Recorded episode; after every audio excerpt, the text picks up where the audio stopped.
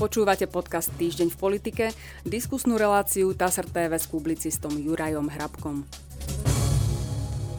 V dnešnej relácii vítam publicistu Juraja Hrabka. Dobrý deň. Dobrý deň. E, dnešnú reláciu vzhľadom na omikronovú vlnu dobrovoľne a výnimočne nahrávame ešte v rúškach, predsa len, aby sme znížili e, riziko e, toho, že sa ten omikron rozšíri aj medzi nás. Pán Hrabko, ale poďme k našim témam. Ja by som začal prvou. Prezidentka Zuzana Čaputová sa vo štvrtok obrátila na ústavný súd v súvislosti s tzv. protiinflačným balíčkom z dielne ministra financí Igora Matoviča, ktorý Národná rada opätovne schválila aj po jej vetovaní. Takýto postup hlava štátu avizovala už pred prelomením jej veta. Podala som návrh na Ústavný súd Slovenskej republiky na preskúmanie súladu právnych predpisov a pozastavenie účinnosti, konštatovala Čaputová. Deklaruje, že to nerobí preto, že je proti pomoci rodinám, ale preto, aby rodiny dostávali adresnú, včasnú a dostatočne účinnú pomoc, uvádza tlačová agentúra Slovenskej republiky. Mne tam zaujalo, že prezidentka okrem samotného preskúmania súladu tej prijatej legislatívy s ústavou požiadala aj o pozastavenie účinnosti tých nápadnotých ustanovení. Chcem sa opýtať, čo to v praxi znamená. Ak by tomu ústavný súd vyhovel, e, znamená to, že jednoducho nevstúpia do účinnosti 1. januára e, budúceho roka? Isté, že ak ústavný súd pozastaví svojim rozhodnutím účinnosť zákona až do jeho konečného rozhodnutia, tak to znamená, že ten zákon účinný jednoducho nie je. To znamená, že ani od 1. januára nemôže nadobudnúť účinnosť.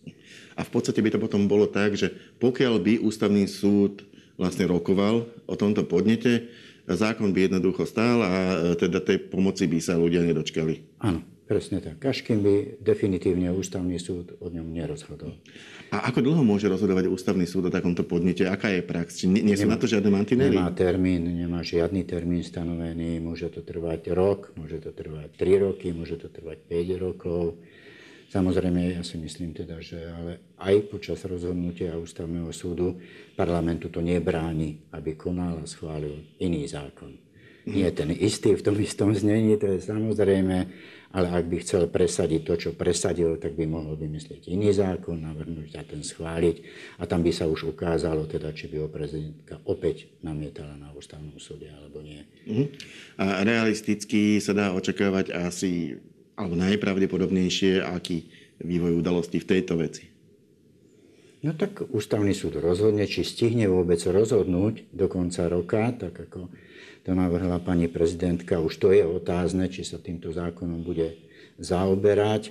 Ak nestihne o ňom rozhodnúť vôbec, okrem teda prijatia na ďalšie konanie a vtedy môže a nemusí aj hneď e, pozastaviť účinnosť toho zákona, ale to sa nemusí udiať do konca roka, no tak ten zákon nadobudne účinnosť a potom sa uvidí, kedy ústavný súd rozhodne. Ak stihne o ňom rozhodnúť do konca roka a vyhovie návrhu pani prezidentky, to znamená pozastaví účinnosť toho zákona, no tak ten zákon, opakujem, nebude od 1. januára účinný, čiže nič sa nebude diať z toho všetkého, čo v tom zákone je, ako sú tie krúžky a všetky tie ďalšie veci, ktoré boli, boli schválené. A potom je teda ešte tá posledná možnosť, ústavný súd bude bude riešiť tento podnet, ale nepríjme to predbežné opatrenie, nepozastaví účinnosť a v takom prípade zákon platí, ale ústavný súd ho ďalej prejednáva. Presne, presne tak, až do definitívneho rozhodnutia, ktoré bude trvať alebo môže trvať, aby som nebol až taký, taký prísny,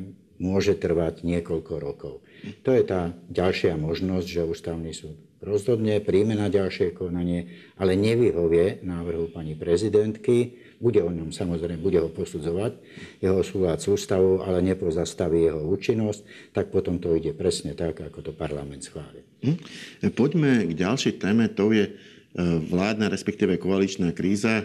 Trvá už od začiatku leta. Prečítal by som to správy TASR. E, Sloboda a solidarita nadalej trvá na svojich podmienkach, čiže na novej koaličnej zmluve a odchode ministra financí Igora Matoviča z vlády. Ak sa ich požiadavky nenaplnia, ministri SAS opustia k 31. augustu vládu. Spor v koalícii sa opäť vyostrel po prelomení veta prezidentky Zuzany Čaputovej pri tzv. protiinflačnom balíčku z dielne Igora Matoviča. SAS a Olano sa navzájom následne obviňovali z hlasovania s fašistami. Pre útoky Matoviča SAS prestala opätovne chodiť na koaličné rady, aspoň takto to deklarovali. Vypovedala koaličnú zmluvu a očakáva do konca augusta novú. Igor Matovič reagoval, že SAS v septembri povalí vládu. To Sulík odmietol a tvrdí, že odchodom liberálov z koalície nepadne vláda. Deklarovala záujem na dovládnutí kabinetu. Vyhlásil však, že SAS koalíciu opustila. Uvádza TASR. Mňa napadla najprv ako prvá taká ešte ako keby hĺbšia otázka, či tým spúšťacím mechanizmom e, tohto rozhodnutia SAS, tým primárnym, e, boli naozaj spory s Igorom Matovičom, alebo tá situácia, ktorá v parlamente vznikla pri prelamovaní veta pani prezidentky, kedy sa ukázalo, že ak sa e, hnutie Olano a hnutie Smerodina spoja a dohodnú, tak nielen, že vedia prehlasovať SAS vo vlade, kde má Olano polovicu kresiel, E, ale, ale vedia SAS prehlasovať bez problémov aj v parlamente, kde si nejakých spojencov nájdú ešte medzi nezávislými poslancami a vytvoria väčšinu aj bez SAS. Teda je to ako keby strana, ktorá nesie vládnu zodpovednosť, ale svoje postoje nedokáže presadiť, lebo e, silnejší e, partnery vo vládnej koalícii, keď chcú, tak proste prevalcujú. Či toto nemohol byť tiež dôležitý moment, prečo sa SAS rozhodlo vyhrotiť situáciu a postaviť tieto svoje radikálne požiadavky? No, poprvé asi treba povedať, že toto nie je žiadna vládna, vládna kríza podľa môjho názoru a úsudku po dvoch rokoch vládnutia tejto vládnej koalície si myslím, že už možno konštatovať, že toto je spôsob ich práce. Chaos a zmetok je spôsob ich práce, sprevádza ich od založenia vládnej koalície a trúfam si povedať, že tak to bude až do konca Čiže je to permanentná kríza, ako keby. No, ale práve preto to nenazývam kríza, lebo kríza je z môjho uhla pohľadu niečo iné. Tak oni to proste jednoducho inak nevedia. Nedokážu alebo nechcú to robiť, iba vytvárať a vládnuť pomocou chaosu a smetku. A to už konštatujem. Zase nemyslím to konštatujem, pretože na to existuje dosť dôkazov. A jedným z nich je práve aj to, čo ste teraz povedali, pretože byť vo vláde ale nebyť vo vládnej koalícii, no tak to je ďalší div sveta. Nielen politického sveta, ale aj normálneho. To proste nikde inde nemôže existovať iba na Slovensku. To sa nedá ani vymyslieť, to sa môže iba stať, ako zvyknem opakovať. Čiže toto je ďalší politický div sveta. Ale z, logi- ale z logického... fungovať to ale... nejako nebude. Ale z logického hľadiska je to jednoducho tak, že keďže to existuje, tak je to možné. Ak by niekto tvrdil, že nie je to možné, nemá pravdu, možné to je, lebo sa to stalo. Preto som použil tú formuláciu, že sa to nedá vymyslieť a môže sa to iba stať. Lebo ak by to niekto takto vymyslel a prerokoval a pohovoril si o tom, aké dôsledky to môže mať a čo všetko to prináša, tak by to potom už jednoducho nerealizoval. To by sa už potom stať nemohlo. Toto je iba taký výstrel z boku, ktorému sa nedá jednoducho porozumieť, pretože jednoducho to nesedí. Nemôžete byť vo vláde, rozhodovať vo vláde, ale pritom nie ste vo vládnej koalícii. Mimochodom... Ak to môže SAS urobiť a ak sa s tým všetci zmieria, že takýto div politicky je možný, no tak potom, ak to môže robiť SAS, môžu to robiť aj iné politické strany. No, a potom, nie, potom sa napadlo, už bavíme o niečom úplne inom. Že e, ak strana Bars aj má ministra vo vláde, ale nie je súčasťou vládnej koalície a vypovedala koaličnú zmluvu, v princípe by nemalo nič brániť e, dať do parlamentu e, návrh na odvolanie ministra, respektíve na vyslovenie nedôvery ministrovi, to zakazovala koaličná zmluva, jednoducho nemohli si to koaliční partnery navzájom urobiť, že by niektorý sa pokúsil odvolať člena vlády e, z partnerskej strany proti vôli, proti jeho vôli spolu s opozíciou. Ale teraz sa stvrdí, že koaličná zmluva neplatí, že nie je súčasťou vládnej koalície. Teoreticky by to spraviť mohla, lebo ona vyzýva Igora Matoviča na odchod, ale v podstate by to mohla dať do parlamentu a ak by jej teda nevadilo hlasovať s opozíciou, čo veľmi kritizuje, že, že teda Olano a Sme rodina urobili, e, tak by ho mohla odvolať takto. Je to reálne, alebo, alebo je to z politického hľadiska natoľko riskantné, že do tohto SAS nepôjde? No, bolo by to najmä nerozumné. Nebolo by to riskantné, ale bolo by to zrejme nerozumné. Pozrite sa, v tejto relácii hovoríme o tom, že koaličná zmluva neplatí už od čias, a to už je naozaj dávno, kedy Mária Kolíková spol prehrali zápas v strane za ľudí a odišli, odišli do SAS, do poslaneckého klubu SAS. a sa si osvojila pani ministerku Kolíkovú ako svoju, čiže jej poskytuje ochranu SAS, keď to tak poviem. Odvtedy tá koaličná zmluva neplatí. Hoci politici nás neustále presviečali, že až teraz prestáva platiť, keď ju vypovedala SAS. Ale to je jedno. Jednoducho tie spory budú pokračovať ďalej. Bude sa vládnuť bez pravidel, čo sme konštatovali už tiež dávnejšie a teraz sa to iba naozaj potvrdilo. Politici jednoducho boli, sa vohnali, oni sami sa vohnali do takej situácie, aká teraz je, že sa vládne bez pravidiel, ak to možno vôbec nazvať ešte, ešte vládnutím, to, čo predvádzajú. Lebo pravda je taká, že ak jeden z koaličných partnerov sa môže pokúsiť odvolať jedného ministra spolu s opozíciou, čo bráni iným koaličným partnerom podať podobný návrh v parlamente a odvolávať zase iných ministrov, môže to skončiť aj celkom slušným chaosom. No, myslím si, že ale môže, samozrejme, tu sa nedá vylúčiť nič. To je práve ten asi jeden z najväčších problémov, že slovenská politika nemá žiadne pravidlá a to sa ukazuje hlavne pri tejto vládnej koalície. Tu je stranická kreativita veľmi vysoká. Tu sa nedá v politike predpovedať a predpokladať už nič a nedá sa to práve preto, lebo neplatia tie základné pravidlá a politické hodnoty, ktorými sme boli, povedzme, ešte na začiatku 90. rokov svetkami, že platili a vedeli ste predvídať, čo urobí KDH, čo urobí SDK a čo urobia ostatné strany, dokonca aj HZDS sme vedeli predvídať, čo urobí, pretože jednoducho platili nejaké pravidlá, ktoré boli porušované sem tam, ale nebolo to tak, že teraz neplatia žiadne pravidlá. Ja si nemyslím, ak teda ideme debatovať o tej kryštálovej guli, mm. ktorú, ktorú nemáme, že SAS, ak by sa to skončilo tak, teda, že 1. septembra položia ministri za SAS funkciu. Tam by som mal ešte medzi pôjdu... otázku, mhm. e, pretože Olano už deklarovalo podporu e, ministrovi financií. E, niečo dovedie to aj ich vlastne líder ich hnutia. Jednoducho nie sú ochotní obetovať Igora Matoviča to znamená, že v tejto chvíli je to tak, že, že SAS hovorí, že ak Igor Matovič nepôjde z, toho, zo svojej pozície, tak oni e, podajú demisiu 31. augusta a Olano už deklarovalo, že Igor Matovič od svojej pozície neodstúpi. E, čiže toto je deklaratívna rovina. Otázkou je, že lebo keby sme to teda brali tak, že čo povedali, to sa stane, no tak vieme, čo sa stane 31. augusta. SAS zistí, že Igor Matovič je stále ministrom financí, tak jej ministri podajú demisiu. Ale čo vidíte v tej kryštálovej guli, bude to reálne tak? Lebo naozaj už ste poznamenali, že nedejú sa tu veci podľa pravidel, môže sa stať vlastne hocičo. No veď práve to je to, čo hovorím, že sa nedá predpokladať a tá stranická kreativita je naozaj veľmi vysoká. To nie je, že tu predvádzajú fantastickú politiku, ale fantasmagorickú politiku, preto sa nedá predpokladať nič. Môžeme iba špekulovať a niekedy to vyjde a niekedy to nevyjde, lebo nemáme určené jasné, jasné tie mantinely.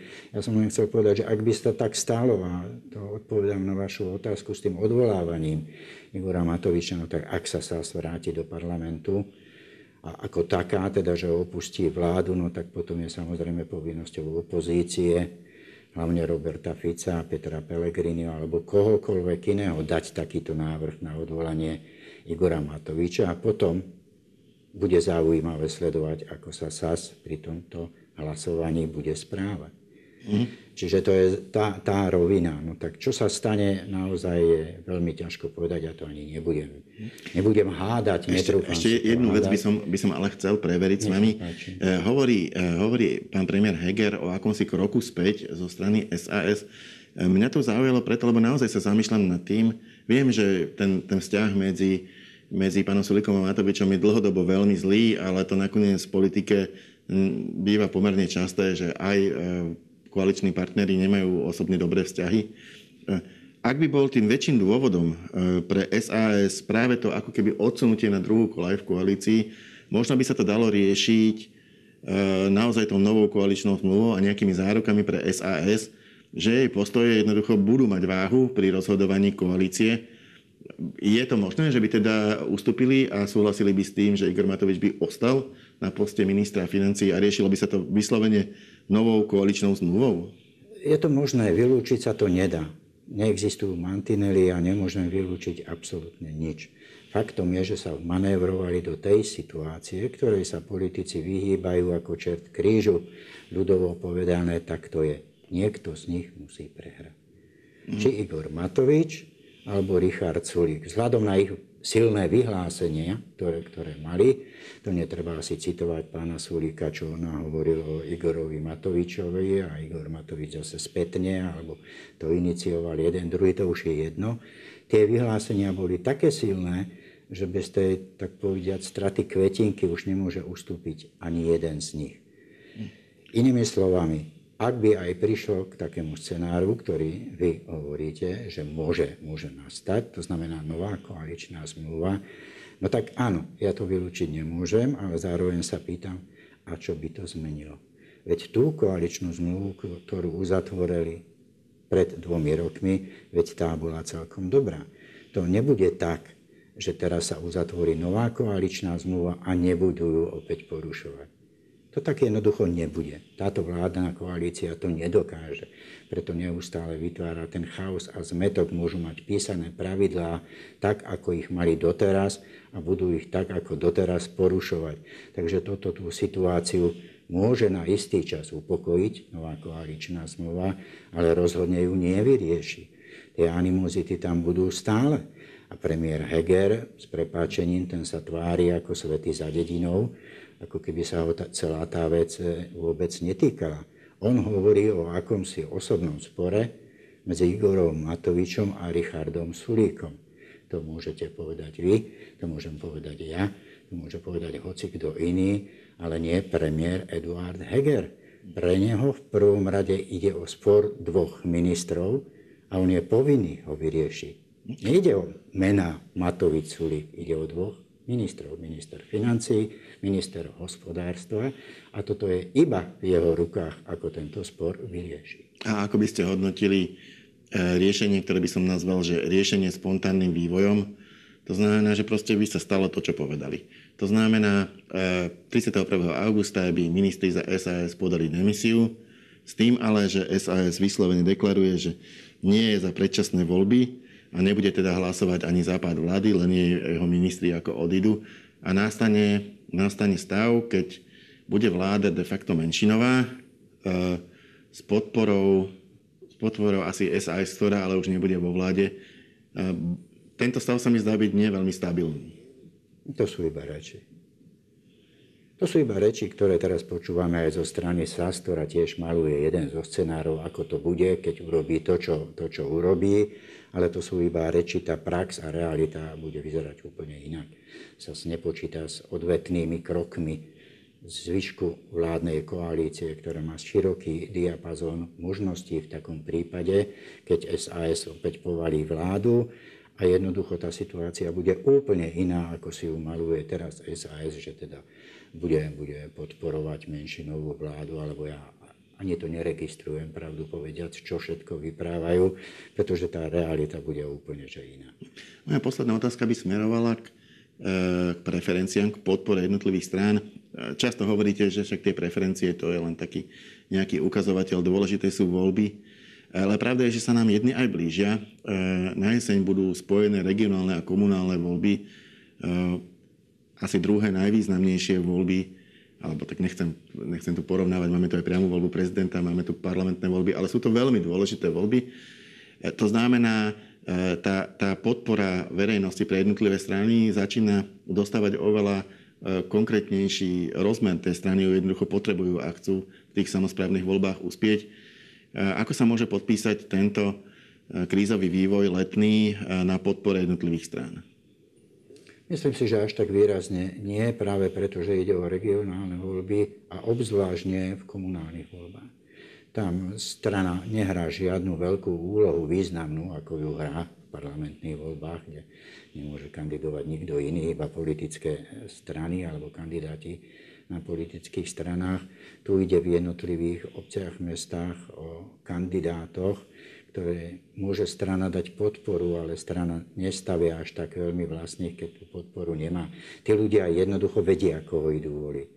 Čo celkom dobre nevedia, keď volia politické strany, ale to, to nechám teraz bokom. Takže tu strany skorej dávajú podporu iným kandidátom ako svojim, samozrejme, keď sa dohodnú na tých svojich, ale to už vychádza z tej praxe a oblúbenosti a dôležitosti toho jednotlivého kandidáta a o tom, ako vedia tam, kde sú spokojní s jeho prácou ľudia a akú má asi šancu na znovu zvolenie, čo býva zrejme najčastejšie, alebo na úplne nové, nové zvolenie.